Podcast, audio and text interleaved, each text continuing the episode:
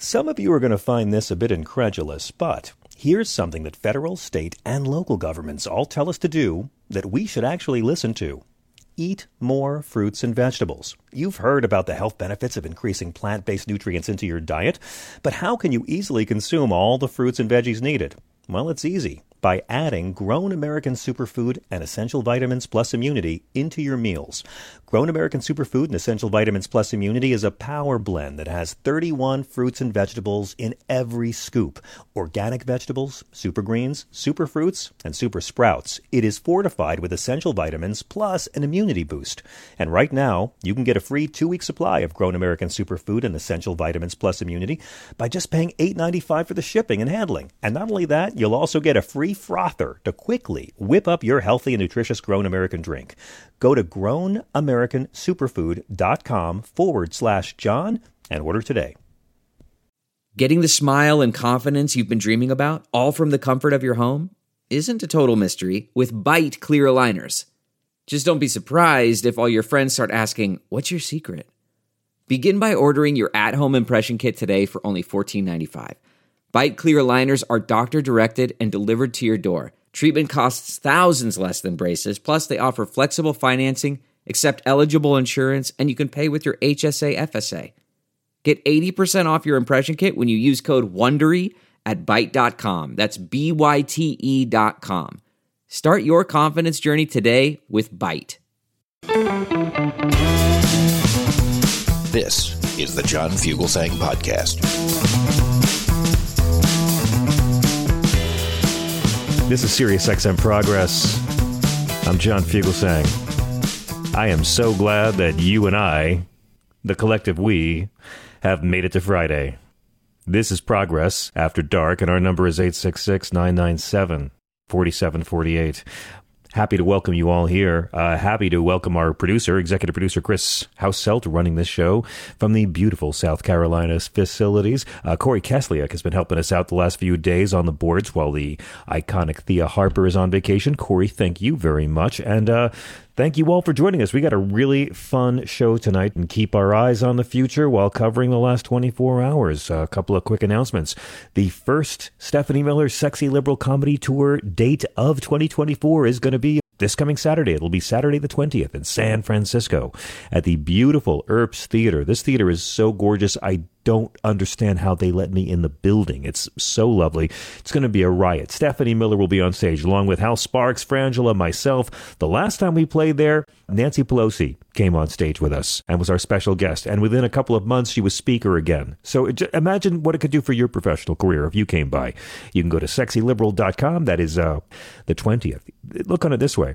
One year to the night before someone is sworn in as president. Come on down.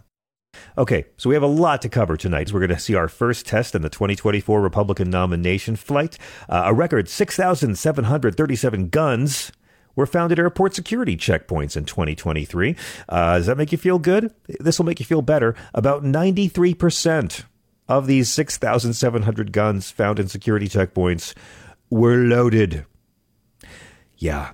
In the general election battleground states, Echelon Insights has new polling. Biden, fifty-two percent, Trump, forty-four percent. I only went to public school, but I think that's an eight-point lead. Uh, also, Biden, fifty percent, DeSantis, forty-two percent. Again, they tell me that's an eight-point lead. Biden, forty-five percent, Haley, forty-three percent. Only a two-point lead. Fortunately, Donald Trump will never allow Nikki Haley to get that close. All right. I've got a lot of unpopular opinions, and I want to talk about one of them briefly. I'm, I, I have a lot of unpopular opinions. I've been through this. I, I'm struggling with Oppenheimer issues. I, I I respect its greatness, and the performances are all great. It looks great, but I I I got major storytelling issues with Oppenheimer. And, and I love the fifth Indiana Jones movie. Loved it. And, and here's another unpopular opinion. I'm going to defend Joe Biden. Getting increasingly unpopular, but I've got really good reason to praise the incumbent this evening. Yeah, you know, Biden... He's pleasantly surprised me in many ways. I, I grew up with a lot of different opinions of Joe Biden. I mean, I love the guy in the eighties who was going after apartheid. Um, not so much a fan of the guy who supported the crime bill and supported the Iraq war. Loved the vice president who came out for marriage equality before Barack Obama. You know, back and forth. But let me tell you, The thing that's impressed me the most, and he's he's disappointed me in some ways, he's surprised me in some ways, but what's impressed me the most is this. Billionaires and dictators hate him. We've talked a lot about how dictators around the world are doing all they can to make sure this old man doesn't get a second term, but let's talk about the rich people. You know, taxes are always in the news. And we're going through the long, great fight in America to try to make the rich pay their fair share of taxes. There's that great Bible story that I love. It's in uh, it's in three of the Gospels where the, the, the hostile questioners are trying to trap Jesus into putting himself in danger by taking a political stance on whether Jews should or should not pay taxes to the occupying Roman authorities. It's in Matthew twenty-two. It's in Mark twelve. It, you know, and, and they say it was uh, Pharisees. Luke says they were just spies sent by teachers of the law and the chief priests, which means Pharisees, the conservative religious bosses, were trying to get Jesus killed. They wanted to hand him over to the power and authority of the governor Pontius Pilate, who was the guy responsible for collecting taxes in ancient Roman Judea. And Pilate also wound up being the guy who had Jesus Christ executed. So initially, the questioners show up to Jesus. They're they're they're complimenting him and saying, "Oh, you're you're so wise and you're you're so true." And then they said, "Hey, but let me ask you this: Is it is it right for Jews to pay taxes demanded by Caesar?" Hmm. So Jesus first calls them out, says they're hypocrites, and then he asks one of them to show a Roman coin. Show me the coin that would be suitable to pay this tax. And so one of these guys takes out the Roman coin, and Jesus says, "Whose face is on that? Whose name is that?" And they say, "Caesar." And Jesus says, "Render therefore unto Caesar the things which are Caesar's, and unto God the things that are God's." And it's a great story. It's it's a fascinating story about how this guy knows they're trying to trip him up, and he gives a brilliant answer that answers their question, yet absolves him of any trouble. And it's also Jesus reminding you to pay your goddamn taxes. Let's get to it. There was a Fox News poll in twenty nineteen. A Fox News poll had taxing the wealthy at seventy percent support. Yeah. Even voters who watch Fox News prefer increasing spending on domestic programs instead of cutting taxes and cutting spending. Uh, and their preferred way to finance said spending, tax rich people. So this goes across the boards. sixty-three percent of Democrats, fifty percent of independents, thirty-nine percent of Republicans. This is back in twenty nineteen. Taxes are in the news. Donald Trump is in court right now for his failure to pay taxes. Hunter Biden pled not guilty on Thursday to federal tax charges after his plea deal collapsed. He's been accused of nine felony and misdemeanor tax offenses. My whole thing is, if they're guilty, prosecute them, because we should be able to agree on one sentence. If you pay your taxes on time, you should be frustrated and annoyed when you see wealthy people not paying their taxes on time. Right? We should be able to agree on that. Well, let me get that right. People do agree on that. But politicians should be able to agree on something the public supports. According to the I R S, over one thousand six hundred millionaires in this country owe at least a quarter of a mil each in back taxes. And remember, the richest one percent of Americans, the richest one percent evade one hundred sixty-three billion dollars with a B in taxes every year. Every year, one hundred sixty-three billion dollars they cheat. And those are the people the modern Republican Party is protecting. When Democrats passed the Inflation Reduction Act, Republicans flipped out, didn't they? Because they spent billions to hire more I R S agents, more I R S agents to fund the agency, to finally have the resources to go after them deep pocket millionaires who steal from the rest of us, including our conservative loved ones. They steal from all of us by not paying their taxes. But you see, those rich tax cheats happen to be the G O P donor base. Here's Kevin McCarthy last fall when he was getting ready to run for Speaker of the House and letting everybody know that they were going to make sure that Joe Biden would not be able to have the I R S chase down rich tax cheats. Take it, Kevin. We're putting it out to the entire country. This is what we'll do. But on that very first day that we're sworn in, you'll see that it all changes. Because on our very first bill, we're going to repeal eighty-seven thousand I R S agents.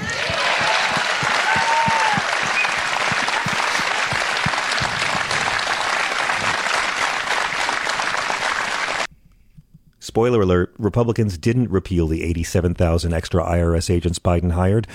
The Republicans repealed Kevin McCarthy himself after nine grueling months. But, you know, this is what Joe Biden promised he would do. Hire more I R S agents to go after super rich tax cheats. Because the I R S, you know, does audit low-income Americans. Poor people get audited all the time. And a Stanford Institute study found Black Americans are at least three times more likely to be audited. Three times more likely, a k a systemic. Now, we used to readily tax the rich in this country, right? I mean, upwards of seventy percent. Imagine if the top bracket was ninety percent, like it was from nineteen forty-six to nineteen sixty-four, when they taxed the living hell out of rich people and built the American middle class. I mean, Eisenhower, it was under ninety percent. J F K cut the top tax rate down to about seventy percent. When you hear a conservative say, J F K cut taxes for the wealthy, yeah, down to seventy percent. I'll go back to Nixon-era tax rates in a day for the wealthy. Reagan, as you know, cut it all the way down to twenty-eight percent. And our economy hemorrhaged. And Reagan had to raise taxes eleven times. I can guarantee your Fox News uncle doesn't know that. Bill Clinton began this process where we fight every other presidency to keep it at thirty-six percent or thirty-nine percent. Clinton got it up to thirty-nine, Bush lowered it to thirty-six. Obama had to get elected and then get reelected to move it back up to thirty-nine. Under Obama, you saw that the I R S staff in Cincinnati was questioning if some of these Tea Party groups really were these apolitical social welfare orgs. Remember the weaponized I R S scandal when the conservatives were screaming that they were targeting conservative groups in, under Obama's I R S? The, the same people who killed Acorn, the same people tried to kill Planned Parenthood, the same people tried to kill P B S were telling us the I R S is unfairly targeting our groups. Remember that? Oh, my God, they whined for years. The I R S has silenced us. They all said on thousands of radio shows and T V shows and podcasts. They were silenced all over the airwaves. But the I R S was investigating which nonprofits were ripping off the rest of us. And it turned out that absolutely zero conservative groups lost nonprofit status. No conservative groups had to reveal their donors. Some liberal groups did. This Texas group, Emerge America, they lost their nonprofit status.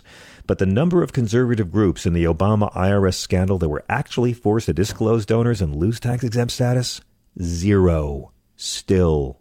And the director of the I R S, Douglas Shulman, had been appointed by George W. Bush. It was all a scam. It was fake news.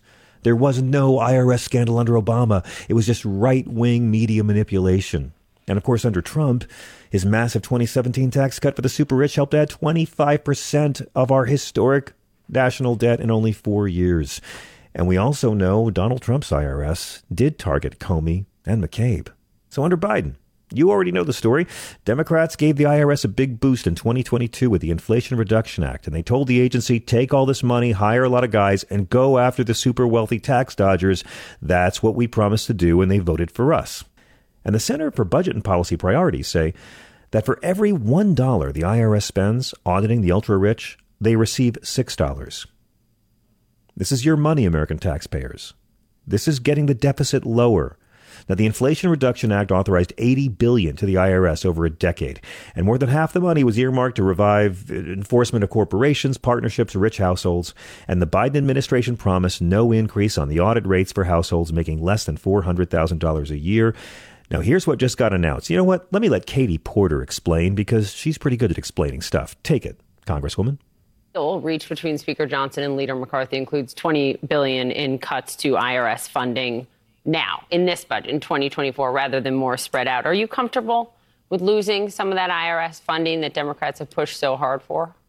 Cutting the IRS's funding is is really um, bass-ackwards, frankly. It, it doesn't it doesn't accomplish anything. The whole point of funding the I R S is so that the I R S can, can fulfill its mission, which is, hold it, funding the government. So if Boom. We're actually trying to make sure the government has resources and that we're not overspending, that we have money coming into our coffers to pay for the programs that we agree we need, then we ought to fund the I R S. Every dollar we put into the I R S returns four or five times the revenue in terms of, of collection of taxes that are legally owed. So this is a very kind of disingenuous strategy to suggest that somehow cutting funding but, from the I R S is solving our budget problems. It won't. But look, and the C B O laid out exactly what it would mean in terms of adding to the deficit, but you would agree to it reluctly just to get budget.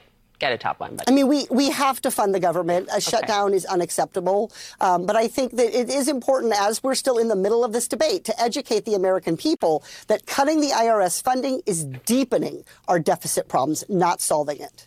Thank you, Katie Porter. You get the idea. The Republicans are trying to defund the I R S, and they're threatening to shut down the government unless it happens. But defunding the I R S is shutting down the government. So today, the I R S unveiled new numbers on the amount of back taxes paid by millionaire households ever since twenty twenty-two was passed, since the upgrade began to toughen the enforcement on businesses, the enforcement on super wealthy tax delinquents and dodgers. Turns out, with its extra funding they got, in just a little over a year, the I R S has now collected one hundred sixty million dollars from rich tax cheats so far. Uh, they audited Microsoft and charged it twenty-nine billion dollars in back taxes. They made it easier to file your taxes through free filing programs in thirteen states. And they announced today they've pulled in a further three hundred sixty million dollars more from millionaire households. These were guys who weren't paying their taxes with at least a quarter million in tax debts. That is now five hundred twenty million dollars altogether. That is a very strong initial return for an investment. Yes, they spent billions to do it. But they've just begun. And this is why the oligarchs don't want Joe Biden to be reelected. This is why those old rich white men don't want this old white man in the White House to keep his job. Now, the I R S has collected over half a billion from rich tax cheats, thanks to Democrats getting the I R S more staff. And remember, the Republican Party hates this. The Republican Party is working night and day to help rich people keep on stealing from us, from you, from your racist right-wing uncle who loves Fox News. They're stealing from him because your racist right-wing uncle pays his damn taxes. Republicans are owned by guys who don't want to do that. Collecting owed taxes from the one percent is exactly why the G O P is trying to defund the I R S. They want to help the rich get richer. That is their goal. As individuals, they want power.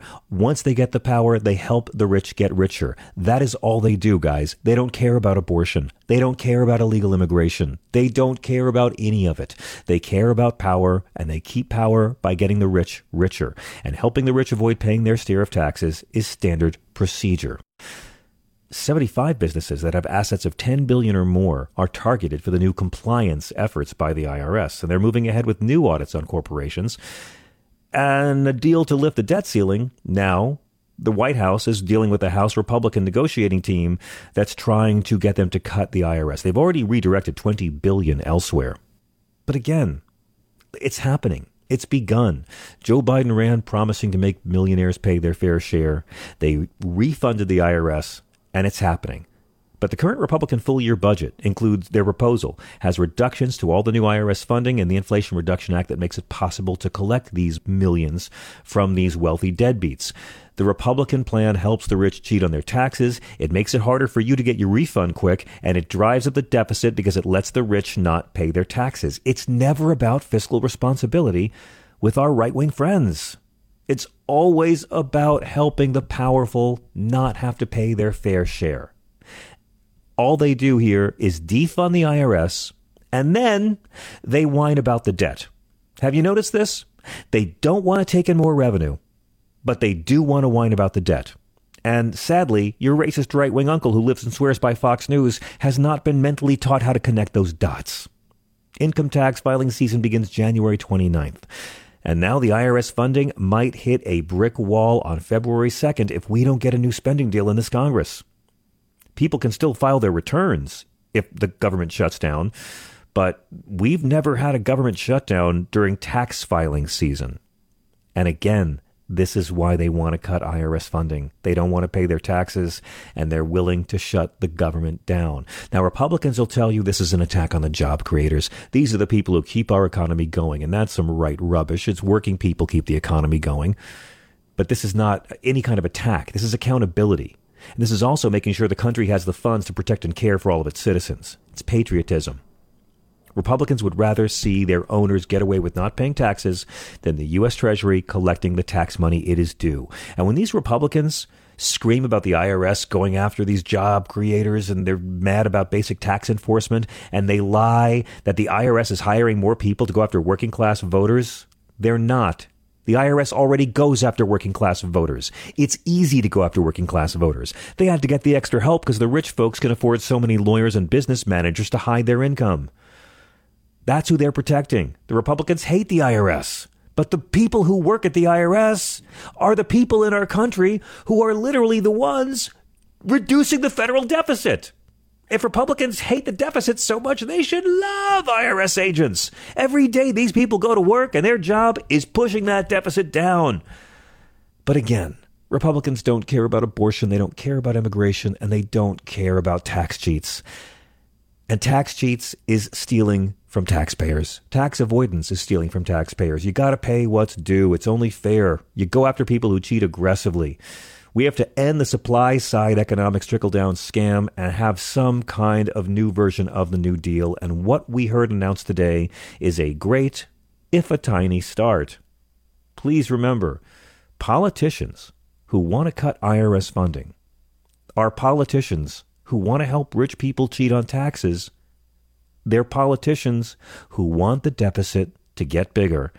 And I'm looking right at you, Trump's little Johnson. Ooh, that speaker. We got to take a break. We'll be right back in just a moment with Adrian Shropshire of Vote Black Pack. And T V's Frank, Frank Conniff, joins us in hour two to take your calls. We're just getting warmed up. This is Progress. Hi there, it's Julia Louis-Dreyfus. You may know me from my podcast called Wiser Than Me, where I talk to older women and get their wisdom from the front lines of life. I was amazed by how many people told me our show made them look forward to getting older, which is why I'm here to talk about season two of the show. Sally Field, Billie Jean King, Beverly Johnson, Ina Garten, Bonnie Raitt, just to name a few. All hail old women. Wiser Than Me season two is out now from Lemonada Media. Man, that sunset is gorgeous. Grill, patio, sunset. Hard to get better than that. Unless you're browsing Carvana's inventory while you soak it all in. Oh, burger time. So sit back, get comfortable. Carvana's got thousands of cars under twenty thousand dollars just waiting for you. I could stay here forever. Carvana, where car buying meets comfort meets convenience. Download the app or visit Carvana dot com today. Hey all, Glenn Kirshner here. Friends, I hope you'll join me on my audio podcast, Justice Matters. We talk about not only the legal issues of the day, but we also talk about the need to reform ethics in our government. Here's one example, the oath of office. You know the one. I do solemnly swear to support and defend the Constitution against all enemies, foreign and domestic.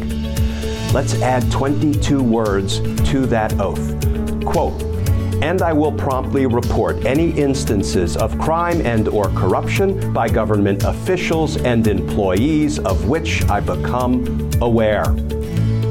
Friends, our democracy is worth fighting for. Join us in this fight, because justice matters. Look for Justice Matters wherever you ordinarily find your podcasts.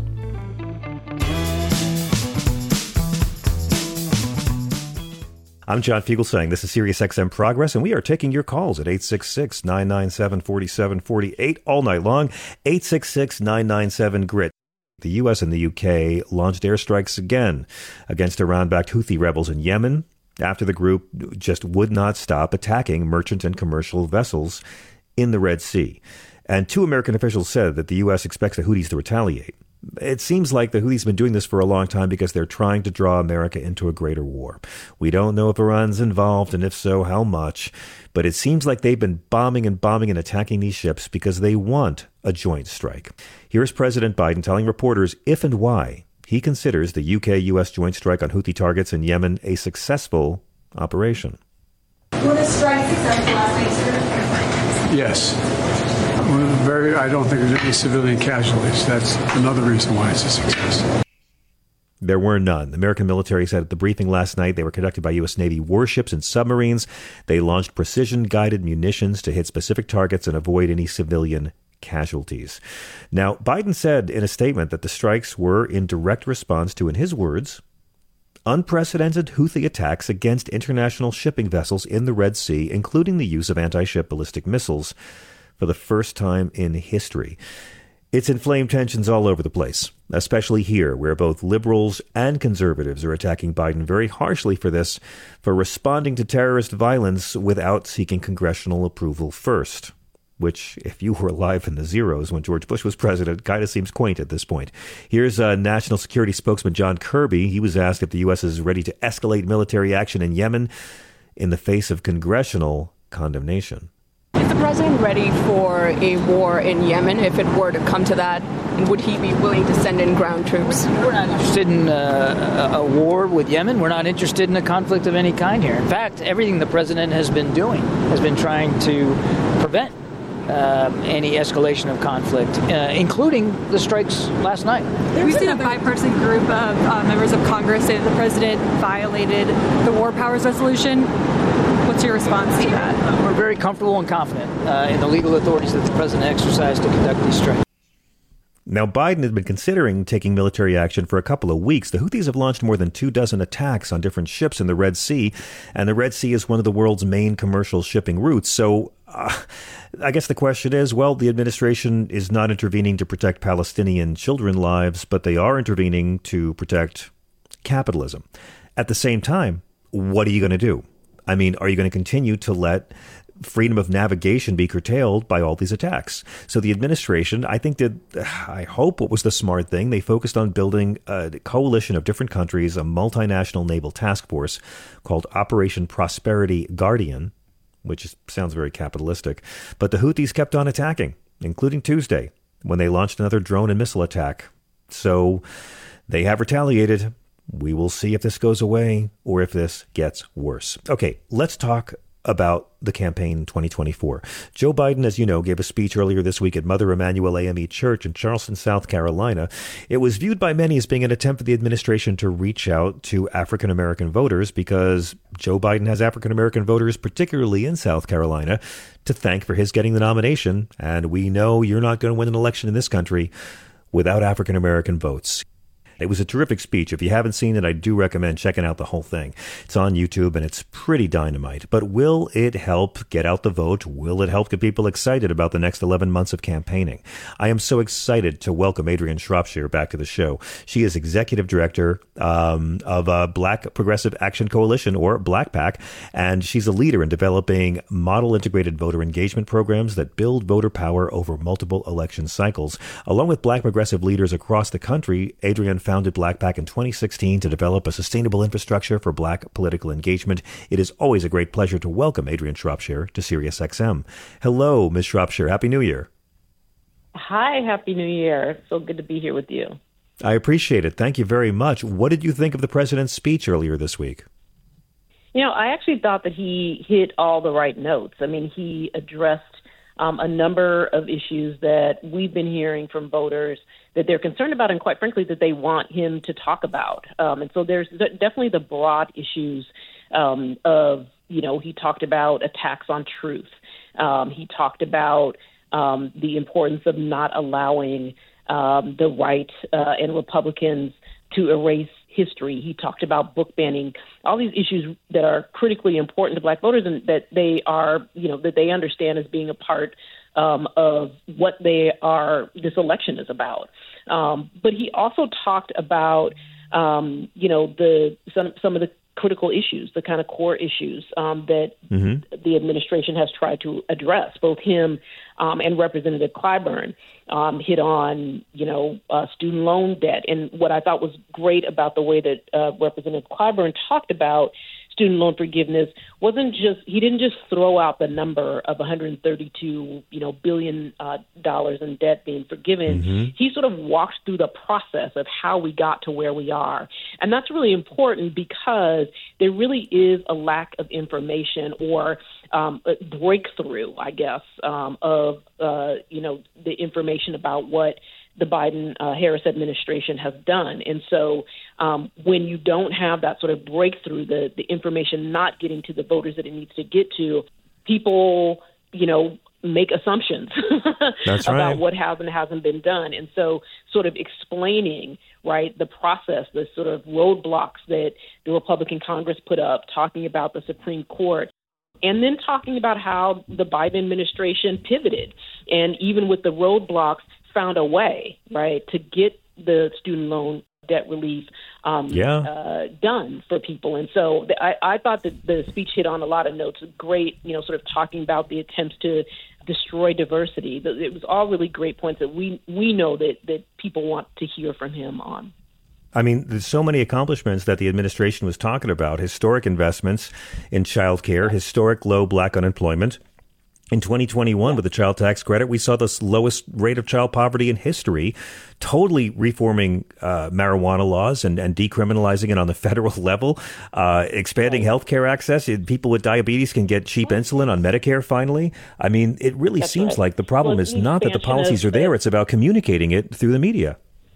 That's right, and communicating on the, the, the policies that, that people have expressed concern about. And so you hear a lot of, you know, folks say, well, you know, police reform didn't get passed, and that's true, right? And so I think the administration needs to talk about what they're going to do to help get exactly. it passed. Um, in a new term. But they did do some things, right? They created a database um, to track police misconduct. That's important. Um, and, and people have talked about, you know, uh, police um, engaging in misconduct and then just jumping from department to department. Um, you know, there's um, criminal justice reform that, that they were able to do, banning chokeholds and no-knock warrants um, for federal uh, law enforcement. So some really important issues that I think that just aren't getting through. They're not breaking through um, to to the to the audiences that they need for them to hear. I agree. But, you know, I keep hearing like there's early polling and people being terrified that, oh, Donald Trump's gaining ground with black voters. I mean, we heard this about Obama and Romney in two thousand twelve so many times. Mm-hmm. We've heard this with Hillary Clinton and black voters. And the reality is, it sounds like a lot of pollsters really think that uh, African-American voters are going to suddenly think that Donald Trump, Ron DeSantis, or Nikki Haley have something to mm-hmm. offer them. I mean, Donald Trump is is still running a racist campaign. Ron DeSantis is fresh off of banning A P African-American studies and talking about all the great learning benefits slavery provided. Nikki Haley can't even say that slavery was a cause of the Civil War. Right. I mean, right. I, I don't think Biden yeah. needs to be that concerned about losing votes to the other candidates. It seems to be they're more right. concerned about getting the vote out by showing what they've done and what they're still trying to do. Yeah, that's right. I mean, the you know, um, there's something very, very odd, um, weird, even about the kind of giddiness with which reporting is happening around the possibility of Donald Trump, you mm-hmm. know, flipping black voters. I mean, there's something mm-hmm. that is that just feels off about it. It's like there's an anticipation, a hope, even right, um, from some of the reporting that's happening. Um, and and frankly, it is not. There is nothing in our Uh, polling, nothing in our focus groups that would suggest that anything like that is going to happen. In fact, quite to the contrary, we just did poll um, in uh, December.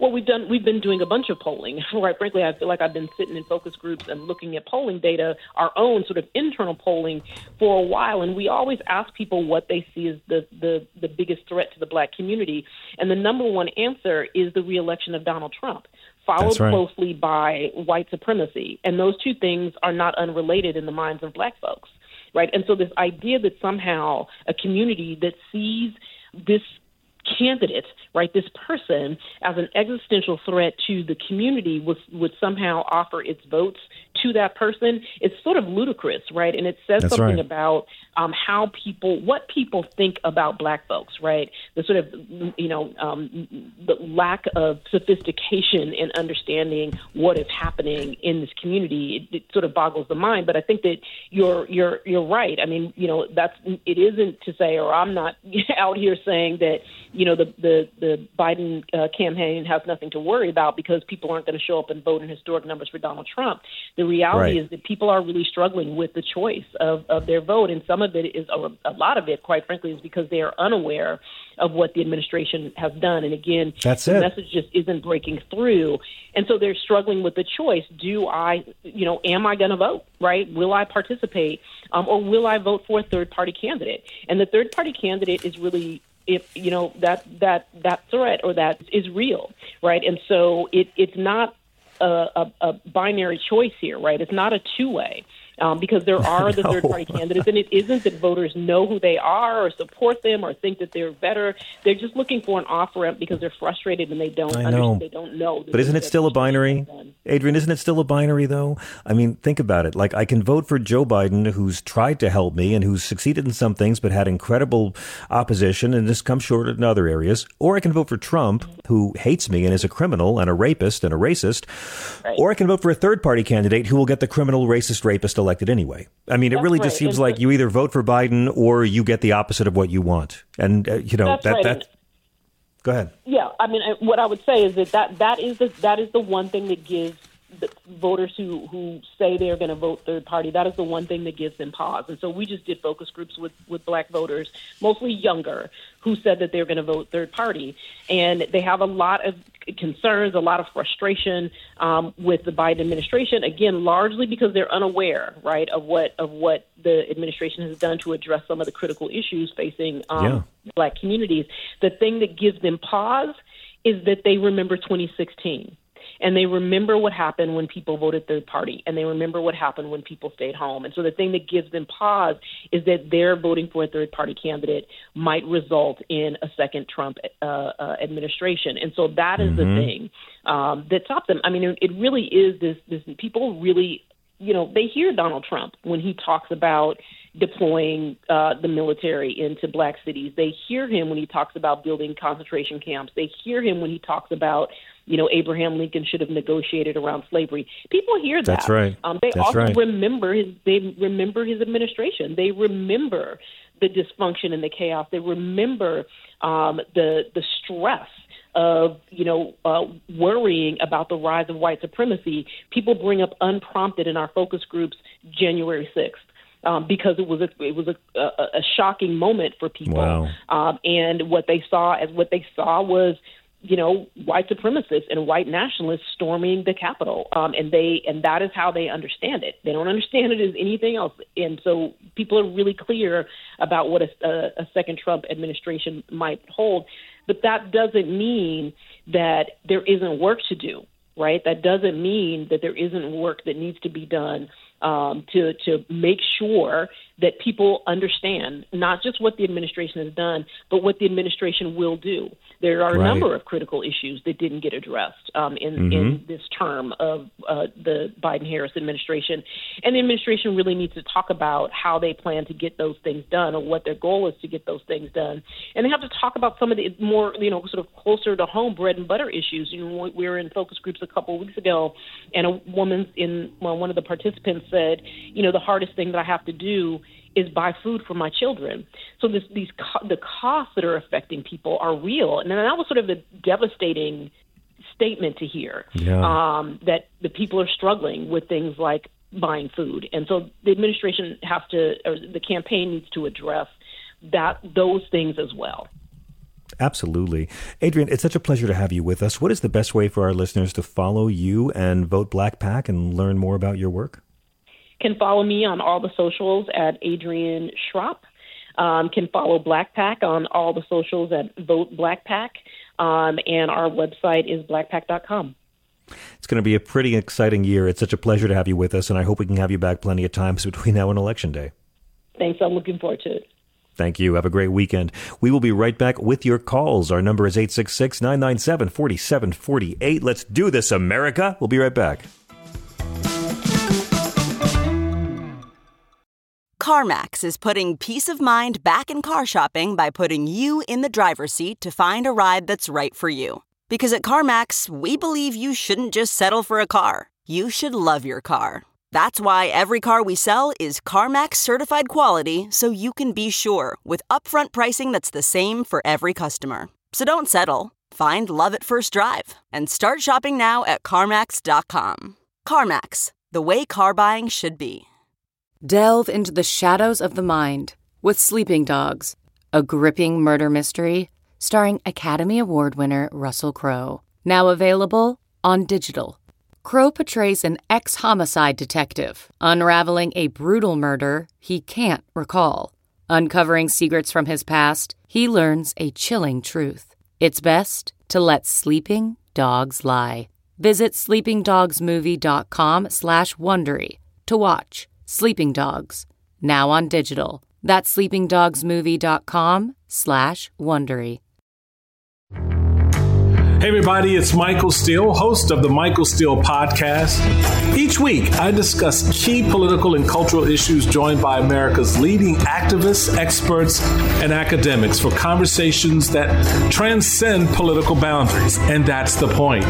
I want you to join me as we work through real solutions, have honest conversations, just keeping it real and having a little fun on the side.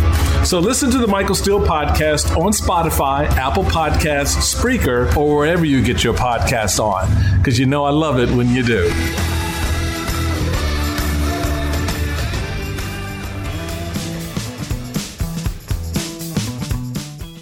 I'm John Fugelsang. This is SiriusXM Progress. We are at eight six six, nine nine seven, four seven four eight, eight six six, nine nine seven, G R I T. Let's go to Philip in New York. Hello, Philip. Thanks for waiting on hold. You're on SiriusXM.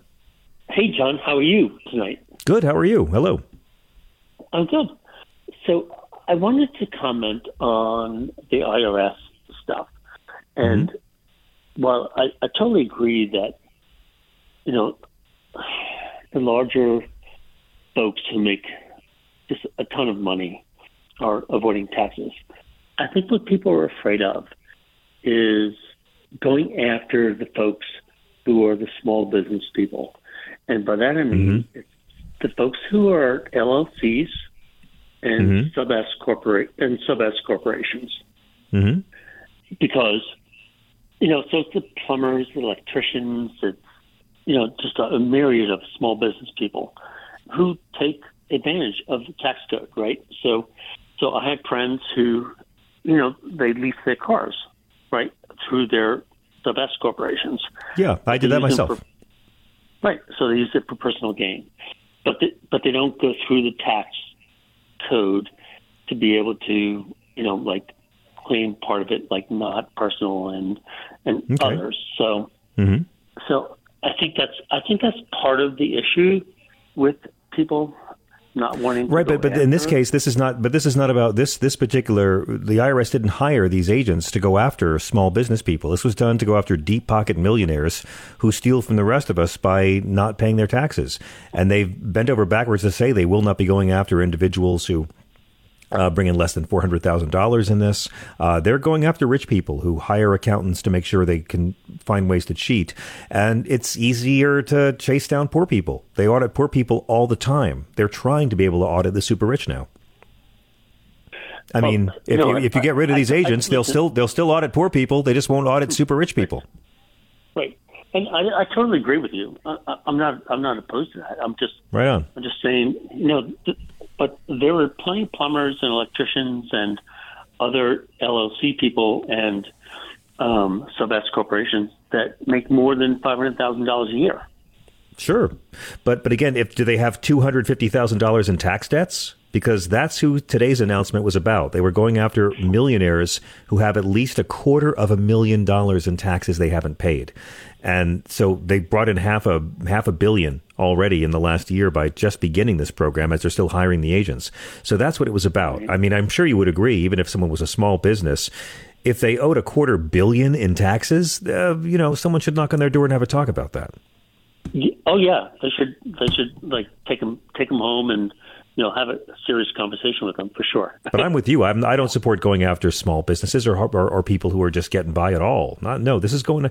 I mean, I mean, they're going after seventy-five businesses that have assets of ten billion dollars or more. This is what we voted for for so many times. They're going after the rich because we already know, again, they're already going after the poor and the working class Americans. Mm-hmm, mm-hmm. Yeah, generally, yeah. I, I totally agree with you. I just I just think that we have to be careful in, in how I agree in how we couch that and, and I'm, talk I'm with about you. the um, yeah. Okay. All right. I'll and, be careful. And, but, Thank you, Philip. Go ahead. Okay. Thank you. Thanks, John. Thank you. Have a great evening. eight six six, nine nine seven, four seven four eight. Mike in California. Thank you for waiting on hold. You're on SiriusXM. Hello. Yeah. Hello. Can you hear me well? I sure can. Yeah. Thanks for calling. I'm gonna give you two things quick. The second one to clean the palate. Okay. Um, I'm driving a, a vehicle that's very popular with law enforcement.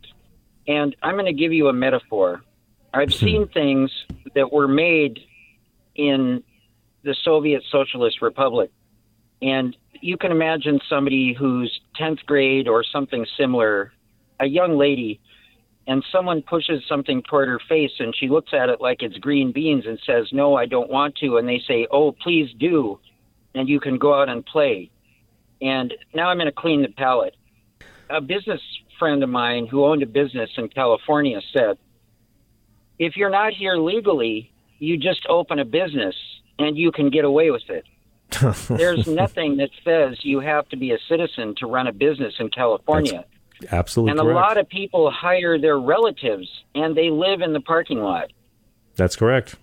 That's right. And by the way, if, if the people who were trying to enter our country after crossing the border and hiring a coyote and facing death in the desert, I mean, if they want to be accepted, they should just declare themselves L L Cs, because at least Americans agree corporations are people. That's absolutely correct. That's why machine learning and A I is so crazy. They're going to be people, too, because of that ruling. Are they really? I'm not sure about that. I've been doing research in that area since nineteen ninety-two for NASA. Okay. It's fascinating yes. to me. I mean, I look, I, I hope Seriously. to be alive. I hope we still have a country to debate cyborg civil rights. I, I, I hope we last that long to have that debate. Well, is Siri a male or a female? Siri is genderless. You're correct. You have a very good day today. You too. I've enjoyed this conversation very much, and I feel enriched and my palate cleansed. eight six six, nine nine seven, four seven four eight. Let us go to Bill in New Jersey. Hi, Bill. Welcome. Thanks for waiting on hold. You're on Progress. Yeah, hey, how you doing? Not bad. How are you? All right, just thinking of weird stuff. Um, like, what are you thinking about? You, you're good at that, sir. I've noticed very often here in the wee hours when they let us on the air before the authorities find out, whenever you call, you're usually thinking of weird stuff, and, and I appreciate that. You give me a lot of things to, to feel icky about as I try to sleep late at night, and I thank you. I live in a purple haze. I uh, I was thinking about a Barbie and Ken version of Who's Afraid of Virginia Woolf. What do you think about that? I, I mean, who's the who's are they the young couple or the old couple? That's my question. Um, if well, they're George and Martha, then you got to do you got to have like like the Care Bears to play the young couple, right? I mean, you got to well, figure Barbie, out. Barbie Barbie plays the um, older woman and the younger woman, but um, the mm-hmm. other guys different just Barbies. Can't. It's just Ken. What, Ken. What about War of the Roses? I th- no, I think Barbie and Ken play the young couple, and then I think you get like a G I Joe and a Holly Hobby to play George and Martha. Just just oh. go for the aging. That's all. I'm here what, to help. What else? What do you about got? War of the Roses? What about it? Could they do a Barbie and Ken version of that, you think? Um, I guess I never saw that. I only saw oh. Who's Afraid of Virginia Woolf. Yeah. yeah. It's nice that we can have these talks now. Anyway, the other n- night someone called in and we were talking, because you had the uh, indigenous people on, yes, and uh, said that, uh, you know, is it right that Jews uh, talk about members of the tribe? Right. And, uh, in fact, Jews are tri- tribal. There used mm-hmm. to be twelve tribes. There's three That's right. left. Yeah. Yeah. Yeah. So it's not like uh, it, it is used sort of in a just different sort of tense and everything. The other word you'd say is landsman, which is, you know, Yiddish for countrymen. Oh, yeah. They weren't disputing that. They weren't disputing the tribes of Israel. They're disputing people like, you know, talking like, you know, your your team is you know, saying tribe colloquially to be a thing. Hey, tribe. Right. That's right, that's their. Right. You know. they, You know, white people should. Thing, right. The other thing I had a question about is the tradition of kneeling in Christianity. Where did that come from? I don't understand in, it, because Jews don't kneel. It's considered uh, bad juju. Well, Jews have Jews have higher self-esteem now, don't they? Um, you know, Jews don't feel the need Jews to are, grovel so much. Jews are forbidden to kneel, even before God, except for on Rosh Hashanah and Yom Kippur. The rabbi who leads the congregation can kneel as long as he has a uh, carpet under him or something. And, you know, in Yom Kippur, you've been fasting all day, so they have to have two guys like to hold him back to his feet. That's the only time they kneel. This whole story of Purim was about the Jews who refused to kneel before uh, uh, King Nebuchadnezzar's uh, henchman, Haman. I know that and, kneeling has been part of the Catholic Mass since the sixteenth century. um, which is, I think, when I got confirmed. But uh, traditionally, you know, it, it's just it's it's kneeling is for penitence and, and standing's not. But some congregations, like I know the Episcopals kneel for the Eucharist during Lent, but they stand during Easter. It's just it's it's you know it's just but, a way of. Go ahead. But the the Jews are against it because it's considered to be pagan, because the only kneeling that was ever done was before statues and uh, pagan gods. That's right, why that. Abraham's father, who manufactured, uh, you know, clay gods that people would bow down to and stuff, you know. Uh, I know, yeah. There, well, it's interesting because I, I was raised to kneel, right? Mm-hmm. I was raised in mega Catholic, I'm not worthy, I'm not worthy, I'm not worthy. Um, and, you know, because I was mm-hmm. nine, so you got to tell a nine-year-old they're not worthy to receive you. But when I went to college uh, at the N Y U Catholic Center in Greenwich Village, mm-hmm. you know, I had like the very liberal priests and where gay couples were openly welcomed, and this is the eighties. Mm-hmm. And uh, the priests there, they, they didn't make anybody kneel. They never kneeled, and they said, "Nope, we don't think so. We think standing is a form of respect." And mm-hmm. I got well, to know this priest, and he, you know, he kind of taught mm-hmm. me. Like again, I'm not, I don't kiss the ring anymore. I'm, I'm not a, a Catholic, mm-hmm. but yeah. that the most important but, thing isn't the position of the body, mm-hmm. but it is the condition of the mm-hmm. soul. And so, if your heart right. is attuned mm-hmm. to what you're trying to pray or meditate on, right. then the posture doesn't matter. So right. whatever well, there, works. Work on, a, work on your yoga poses if you want in church, if you like. Don't feel confined to kneeling or standing. Go ahead and do child's pose, whichever. Do calisthenics if it helps.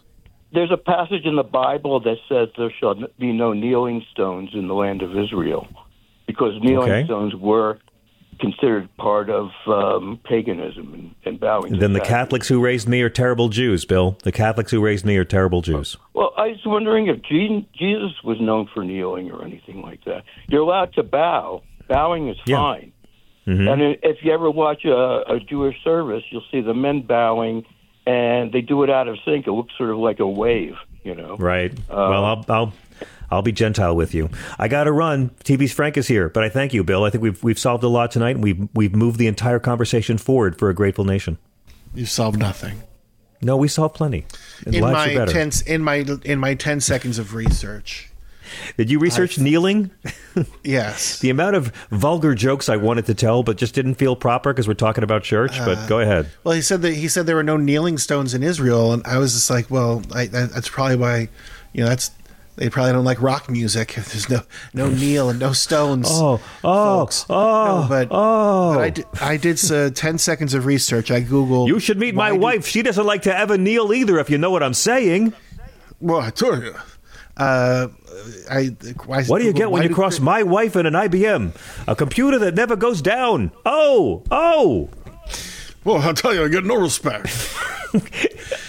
The um, I Googled why do Christians kneel, and um, it, you know it's it's on par with bowing your head. It's just like you yeah. said. It's, it's being it's, penitent, it's, uh, uh, being penitent, being reverent, and you're right. It's it goes hand in hand with rising and standing.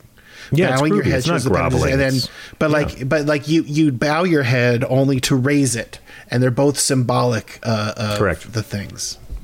Yeah. So there we go. And if you don't want to kneel, the Catholic Church will bring it to your knees with guilt one way or another. Frank Conniff is a comedy writer and a great stand-up who began his T V career writing for the Peabody Award-winning Comedy Central series Mystery Science Theater three thousand, where he played T V's Frank, a bumbling yet lovable mad scientist sidekick. Frank went on to be a writer, producer, and actor on the A B C series Sabrina the Teenage Witch. He was a writer and producer on The Drew Carey Show. We are always lucky anytime Mister Conniff answers our calls and joins us.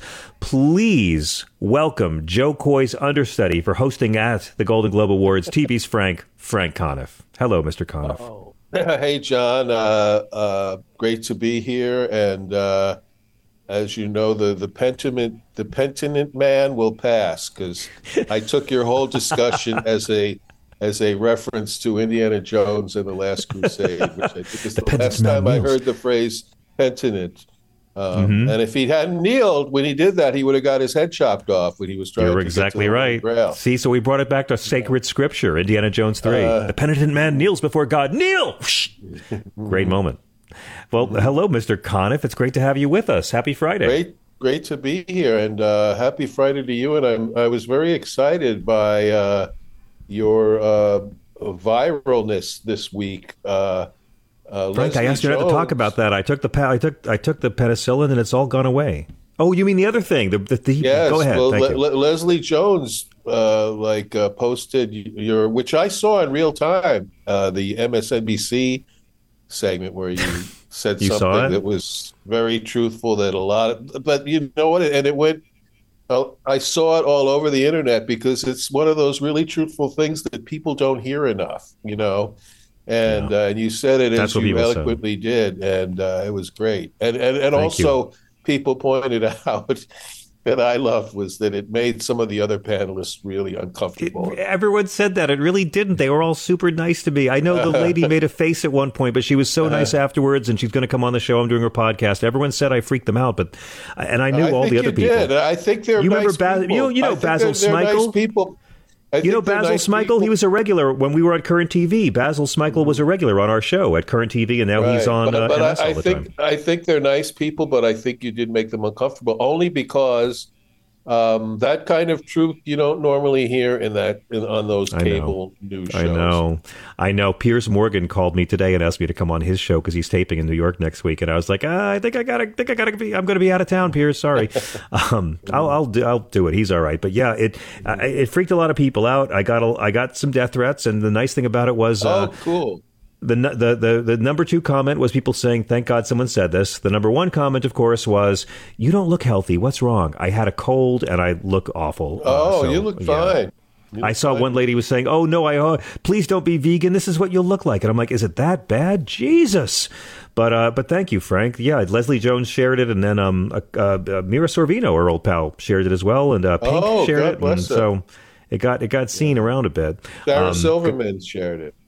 Did Sarah? Oh, I got to thank her for that. Yeah, on, on, Inst- on Instagram, yeah. Oh, maybe I can finally get her to come on the freaking show.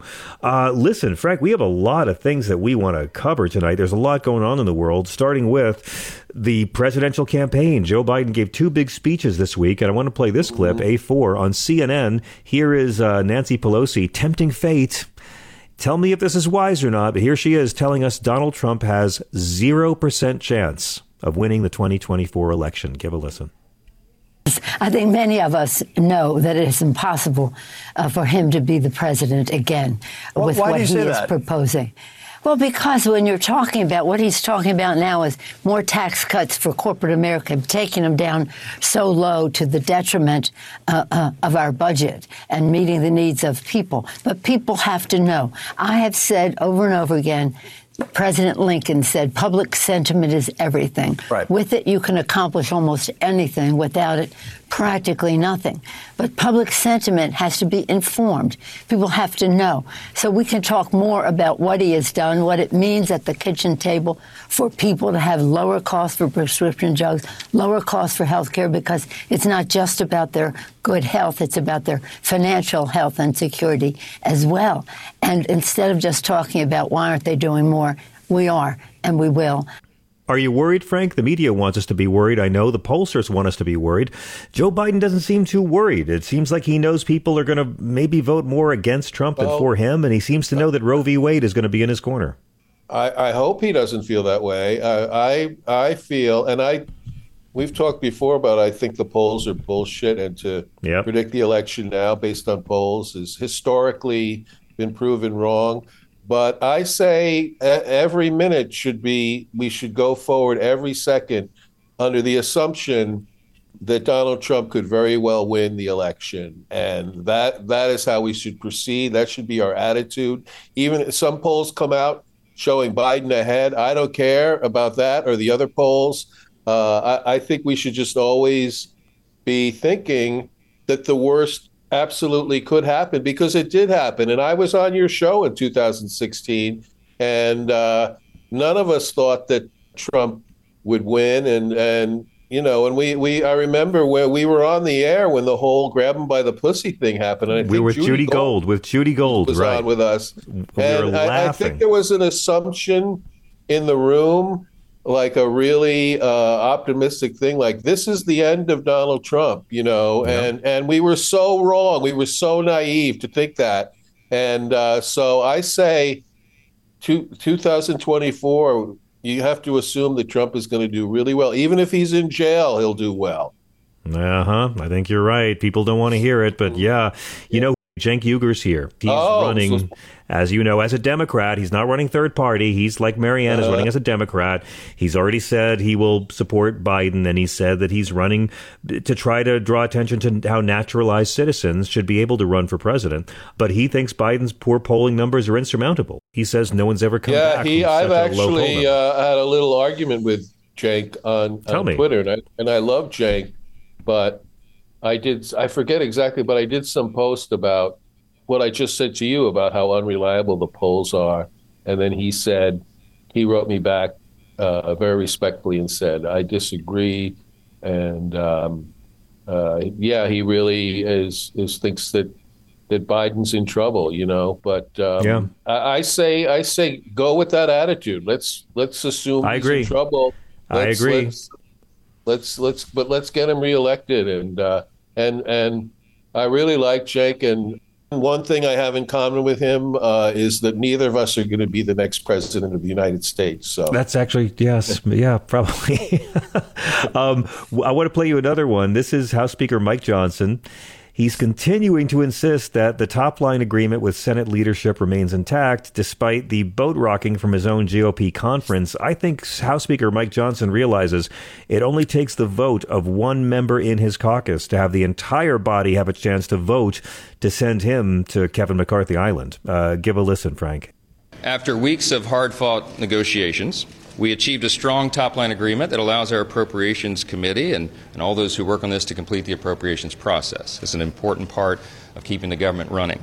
The top-line agreement includes hard-won concessions to cut more billions, as you know, from the I R S giveaway and the COVID era, uh, era slush funds. It replaces accounting gimmicks from the prior F R A agreement, and it brings Congress much closer to regular order, which is our big commitment here.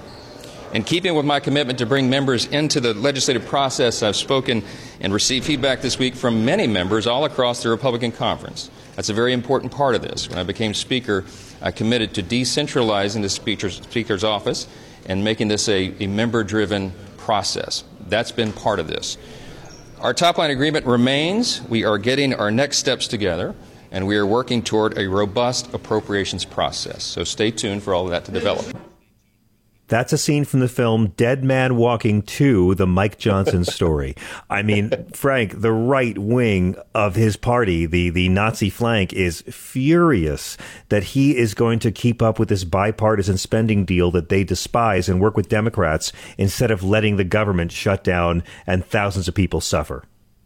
Well, you know, the worst uh, sin that any Republican in Congress can commit, according to Republicans, is to legislate anything unless it's to prosecute, unless it's to impeach Hunter Biden from from his mm-hmm. office as a private citizen. Um, so it's all, everything these people say is all bad faith. It's all bullshit. You know, I was in the subway station the other day, and for the first time in, I think, decades, I saw a Hare Krishna uh, with the tambourine oh. and singing Krishna, Krishna. And I was tempted to make Love fun it. of him. I was tempted to make fun of him, but then I, I remembered that in considering the religious nuts running around the country right now, Hare Krishnas are the least of our problems.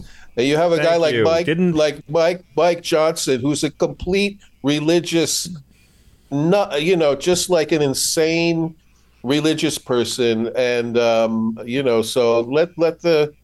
Let the Hare Krishnas oh, play Frank. their tambourines. They're relatively harmless. You're melting my heart. You're melting my heart. After all the George Harrison music I made you listen to, to hear you say this, I feel like I, I achieved uh, something in this world. Well, he wasn't really Hare Krishna, though, was he? He was... George Harrison was, he produced the Hare Krishna mantra that became the hit single around the... I mean, oh. he, he produced their single. He recorded and produced it. He he released a whole record with the Hare Krishnas, yeah. But you know, that, that all was, of... But then you saw that was found out the entire Hare Krishna religion was based on the song um, He's So Fine. Um, and that's where they got it from. I knew that you would get that. It took you a second, but uh, I knew of all people you would get that. Oh, my God. That was a deep cut. We're at eight six six, nine nine seven, four seven four eight. I do want to talk to you about the Golden Globes and hosting the Golden uh, Globes. Let's talk to a couple of our, our listeners, shall we? Uh, Michael in the Bronx, welcome. You're on SiriusXM with T V's Frank, Frank Conniff. Hi, Michael. Hi, John. Can you hear me? Yeah, how are you, sir? I'm doing Yes, I can hear you. Can you hear us? I sure Good. can. The last time I spoke with you, it's just prior to my having surgery. I told you I had colon cancer, stage one. Oh. Surgery was a success. Yes, sir. Cancer was gone. I'm so... Awesome. Thank you. Wonderful news. Thank you. Very glad. I had to call in um, because of the now not one but two big lies being told by two riffraffs, namely Trump and Elise Stefanik. The first big lie, of course, Uh-oh. that the, they say the election was stolen, which it was not. I mean, how the hell can you say mm-hmm. the election was stolen when two-thirds of the nation voted against you? But then now they're saying mm-hmm. that the insurrectionists that are in prison are hostages. No, they are not. They are convicted yeah. Can you believe it? Of terrorists. And we have had these laws in place for several years, well before they got their asses into office, while they had their asses yes. in office, and even after Trump yes. had left office. And so now, Miss Elise okay. Thomas, you are an accessory to Trump. And this leads to me to having to make a slight defense for Kirsten Walker of Meet the Press, which that, huh? that interview with Stefanik came about. Now, people think that she... Yeah, I thought I thought it was real. I thought it was a lovely interview. I especially like the part where Kristen Welker gave her a, a foot massage and poured her some herbal tea and, and asked if she needed anything during the interview. That was great. No, but I noticed what's bath. happening. I noticed what's happening. Oh, yeah, she's paid, she she paid some is, loans for her off and did pay, picked up her dry cleaning. Go ahead, Michael. Well, I, no, I'm, I'm being serious there. The thing is that... Please, go ahead. Kristen Walker will let them speak their piece. But she would turn around and fact-check them right in the face, saying there's no evidence of this or that. And she does so in a very mild-mannered way. But what she uses mm. to her advantage is that these people want to come on the show and spew their lies, and they be talking crap to incriminate themselves. Guess what?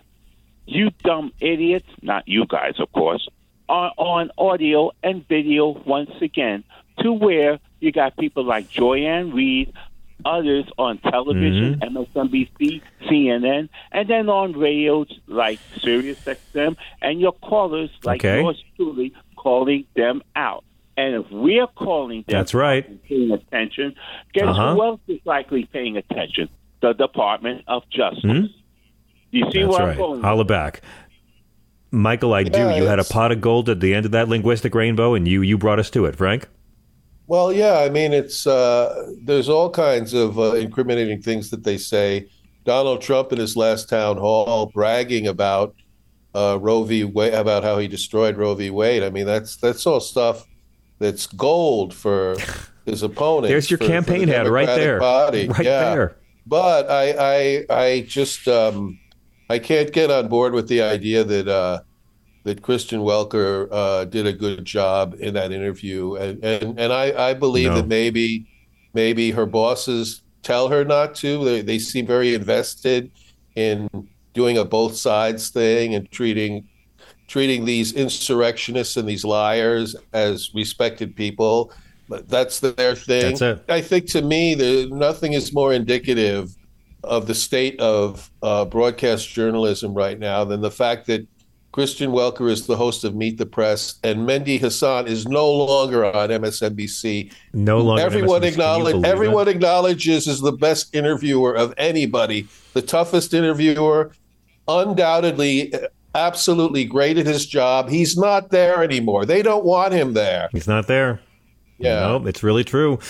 And they have Kristen Welker, who, you know, I think, I mean, she, I saw her do a really fascinating, really gritty, no-holds-barred debate with um, one of uh, David Gregory's old ties. Uh, it was really great. They brought out the best in both of them. I never thought I'd miss David Gregory before, but my God, Frank, my God. I don't um, miss, I don't look, miss I gotta any ask you of about. Them. I got to ask you about the Golden Globes. Um, sure. It's not often that a comic's monologue gets the most ink generated out of an award show, but it's mm-hmm. not often that you have the Golden Globes come back after being on the verge of extinction and then no... I mean, everyone turned the gig down, right? Joe Coy right. was offered it with about eighteen days to go. He said it was ten. It was really eighteen. Mm-hmm. Uh, the rest is history. And, uh, of course, mm-hmm. I wanted to get your thoughts on it because it's been a long time since I've seen the... Every now and then someone will do a national anthem at a sporting event, mm. and it'll be awful, uh. and everyone will talk about it. It's really not often the entire world is talking about a comedian's problematic stand-up set. And that's um, what we began the week with. Yeah, and you know, uh, we we both sympathize because we're comedians.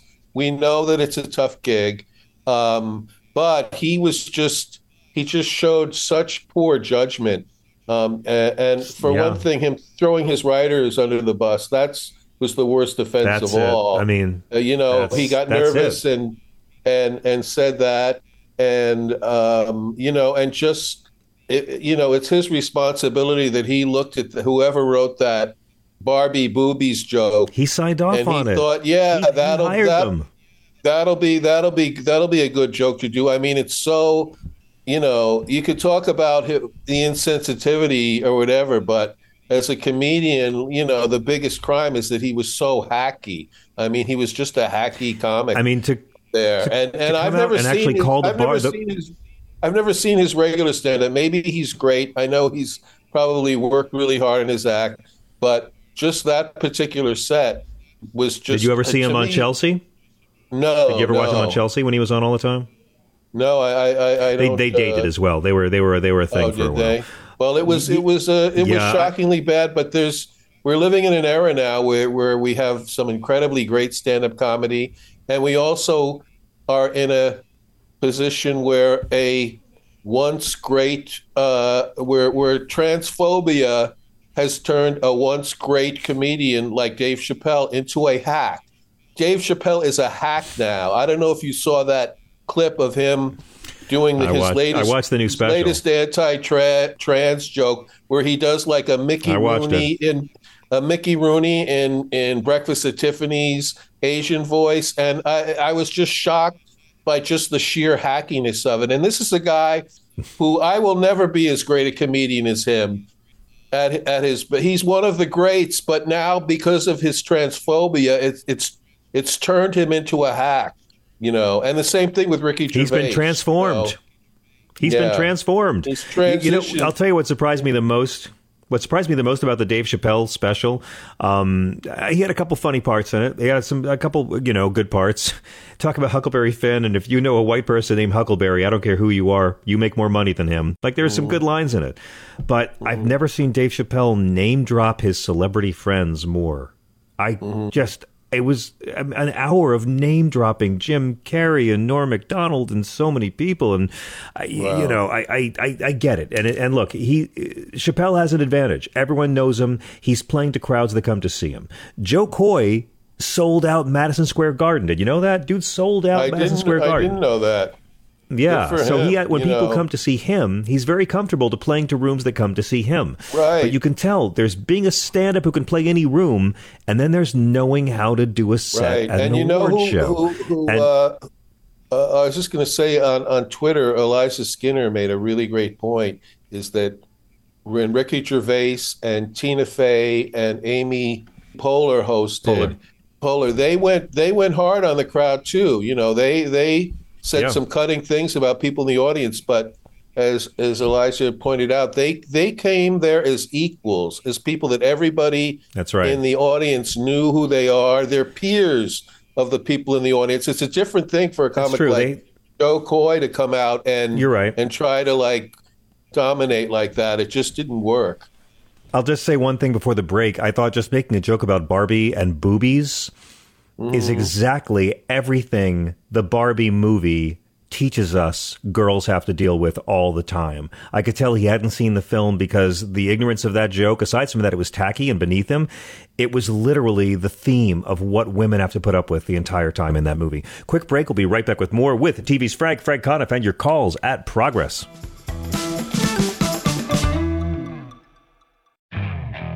Okay, picture this. It's Friday afternoon when a thought hits you. I can spend another weekend doing the same old whatever, or I can hop into my all-new Hyundai Santa Fe and hit the road. With available H-Track all-wheel drive and three-row seating, my whole family can head deep into the wild. Conquer the weekend in the all-new Hyundai Santa Fe. Visit Hyundai U S A dot com or call five six two, three one four, four six zero three for more details. Hyundai, there's joy in every journey. Okay, picture this. It's Friday afternoon when a thought hits you. I can spend another weekend doing the same old whatever, or I can hop into my all-new Hyundai Santa Fe and hit the road. With available H-Track all-wheel drive and three-row seating, my whole family can head deep into the wild.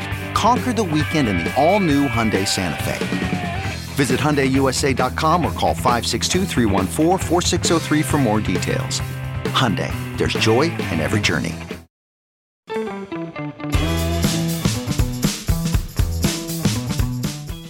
I'm John Fugelsang. This is SiriusXM Progress. We are at eight six six, nine nine seven, four seven four eight. I am joined by T V's Frank, Mister Frank Conniff. Hello there. Thank you, Frank. Did you uh, were you pleased with how the films turned out at the uh, Golden Globes? How the winners were? Um, um, I, I I think some. Uh, what were the winners again? I I, I think some. Was, like uh, I haven't seen Oppenheimer. Things, so. Yeah, Oppenheimer. Oh, Poor Things is uh, Oppenheimer was the drama winner, and Poor Things was the comedy winner. Poor Things uh, is my favorite movie of the year, I think, with uh, with Zone of Interest. Uh, uh, close I, I, I have to see it, but if you're going to do a, a comedy category, um, I, I feel like Bottoms was snubbed because I thought Bottoms was the funniest movie I saw this year. But, I didn't uh, have the pleasure. Uh, but Oppenheimer, I'm I'm going to predict right here, it's going to take it. At the Academy Awards, Christopher Nolan, it's his turn to win an Oscar. Yeah, I know. For Best Director. I know. This is the film to give it to. Marty got his. I know they got will. His Oscar I know. That, I know. That they gave him because they never gave him one before, so he got it I for The know. Departed, which I love, as opposed to Raging Bull or Goodfellas, which he should have gotten it for. I know. That should have been his third Oscar, but. I agree. So, yeah, I was. I, I was. Listen, I think. I think Robert De Niro plays the. I, I think Robert De Niro gives maybe the best performance of a racist in this movie since Ooh. John Wayne in The Searchers. Like, it is one of the all-time great performances of a white supremacist because De Niro uh, plays it. Wayne played it as a psychotic obsessed with racial purity. Mm-hmm. De Niro plays it as the kindly old gentleman who wants to destroy these people, and he's yeah. going to do it while smiling in their faces. I thought it was a great was a, performance, but it's a real, real person. You know, who was really like that. Yeah, exactly. So I, Let's go to the phones. I, I, I, I hope that Lily Gladstone gets Best Actress. I think she has a good shot at it. I think she will, um, and I loved her in that movie. Let's say hello to uh, Ralph in Connecticut. Hi, Ralph. What's up? Uh, Do you have Ralph? Well, I have a. Uh, oh, hey, Frank. Always good to hear um, when you're on the air too. Thank um, you. But anyway, I had a real simple um, slogan for uh, Democrats. Uh, for this upcoming election, keeping in the spirit of what you guys were discussing, much as it pains me to say it, that, you know, it's an election. He could get elected. I, I hate to even say that. Yeah. And it is this. It's this. Real simple. This one's for keeps. That's it. That has to be inserted into the messaging. Make that the message. Festoon it any way you want. But that's it. I mean, nice. That's it. it this one's for keeps. Yeah. It, it really is. Yeah. Agree, that's a good you know? slogan. I mean, good scares slogan. me. Yeah, I'm scared absolutely. straight. I'll show up. Yeah. Thank you, man. Thank you. You know, Frank, I think that the White House should sell this as being the ultimate reality show election because you, you, your vote is to either put Donald Trump in the White House or to put him in jail. Either way, that's what your vote will determine, whether he does time or mm. gets the gig back. And yeah. I think that's going to drive a lot of people out to vote, but I could be wrong. Uh, Rachel in L A is on the line. Hello, Rachel. You're on with T V's Frank. Hello. Um, hello. Hi. Yeah, I really was kind of, I mean, I, I was watching that live, the Golden Globes, and I was like, oh, boy. I was like, this person's career is going to be over. From, I mean, it was so bad. It was. Oof. I, I mean, Har- watching Harrison Ford wince, it was, no, it was terrible. I saw Dame Judi Dench just getting drunk during it. It was horrible. It was awful. Just the worst part about it for this poor guy was seeing all the all the cutaway shots of all the celebrities just being in pain and how bad the jokes were. The Taylor Swift thing, oh, I felt bad for that. I mean, yeah, the, it was just. No, I was just going to say the Taylor the Taylor Swift thing. I mean, that wasn't even an offensive joke or anything. It was just it a wasn't, weak. It wasn't at her expense. It was. It was a yeah. weak joke, but I think that the shot of Taylor Swift was just. She already decided she hated him. I don't think it had a lot to do with the joke. Know. It was just. I know. I felt so bad for not, him. Not being entertained. Oh, yeah. No, the Barbie joke, he lost the entire room. But one but one rule in the clubs, and you see this in, in open mics, when you criticize the audience for not laughing at your jokes, it's over. It's done. Yeah, yeah. It is. And yeah. like also the, the I had just watched the Barbie. Oh, you know what's so weird? I was watching the Barbie movie, you know, and I'm like, this high school yeah. looks really familiar, and that's my damn junior high school that's in the movie. Oh, awesome! Oh, yeah. It wasn't. Nice. I don't have great memories you. of it. I think Barbie had worse on there than I did. Oh, uh, it's so, a good movie. I liked it a lot. Oh, I loved it. Right. Yeah, I so enjoyed good. it. I yeah. love, I love all of uh, the the scripts that she and Noah Baumbach have written together are all really good. I think I should go back she and look co-wrote, at them. Do those? Yeah, she they co-wrote uh, Frances Ha, which which was good. And then there was one that I saw on cable recently that I think it got almost no attention when it came out. Nobody talks about it. It's a film he directed that they co-wrote that she's the star in, called Mistress America, and and, and it was yeah. really really good, really funny, got really really good reviews. Um, got good reviews. So that right that is down. one talented one talented couple, I have to say. And yeah. then of course she made a great film without co-writing with him, uh, Lady Bird, you know, so she mm-hmm. just very impressive. And and and he and he did Marriage Story, which was the comedy of the year for me. I mean, just hilarious. that, uh, wor- worst titled movie, film, worst titled film ever. That that yeah. movie's called Divorce Story. People don't don't be don't be mm. fooled. Rachel, thank you so much for calling. It's great to hear from you. Really quick before the break, I, I have time for a really quick one from Mitch from Kent State. Hey, Mitch, I give you a minute. Uh, well, first of all, uh, happy birthday, Motown Records today. John's sixty-five years old today, Motown Records. Right and, on. Uh, Thank you, Berry Gordy. John, you, when uh, I know your mom was sick at the time, but when uh, Frank and uh, Liz was here in Cleveland for the Sur- Hurricane Trump in twenty sixteen, yes. Yes, they did the panning of the uh, convention, which was hilarious.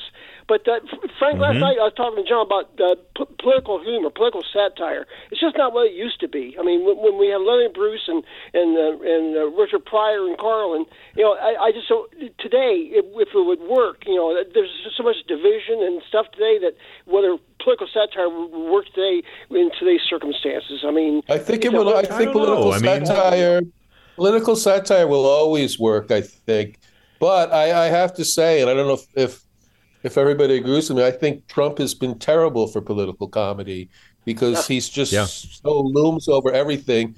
Uh, and there's only so much you can, there's only so many cartoons you can write about a cartoon. Exactly.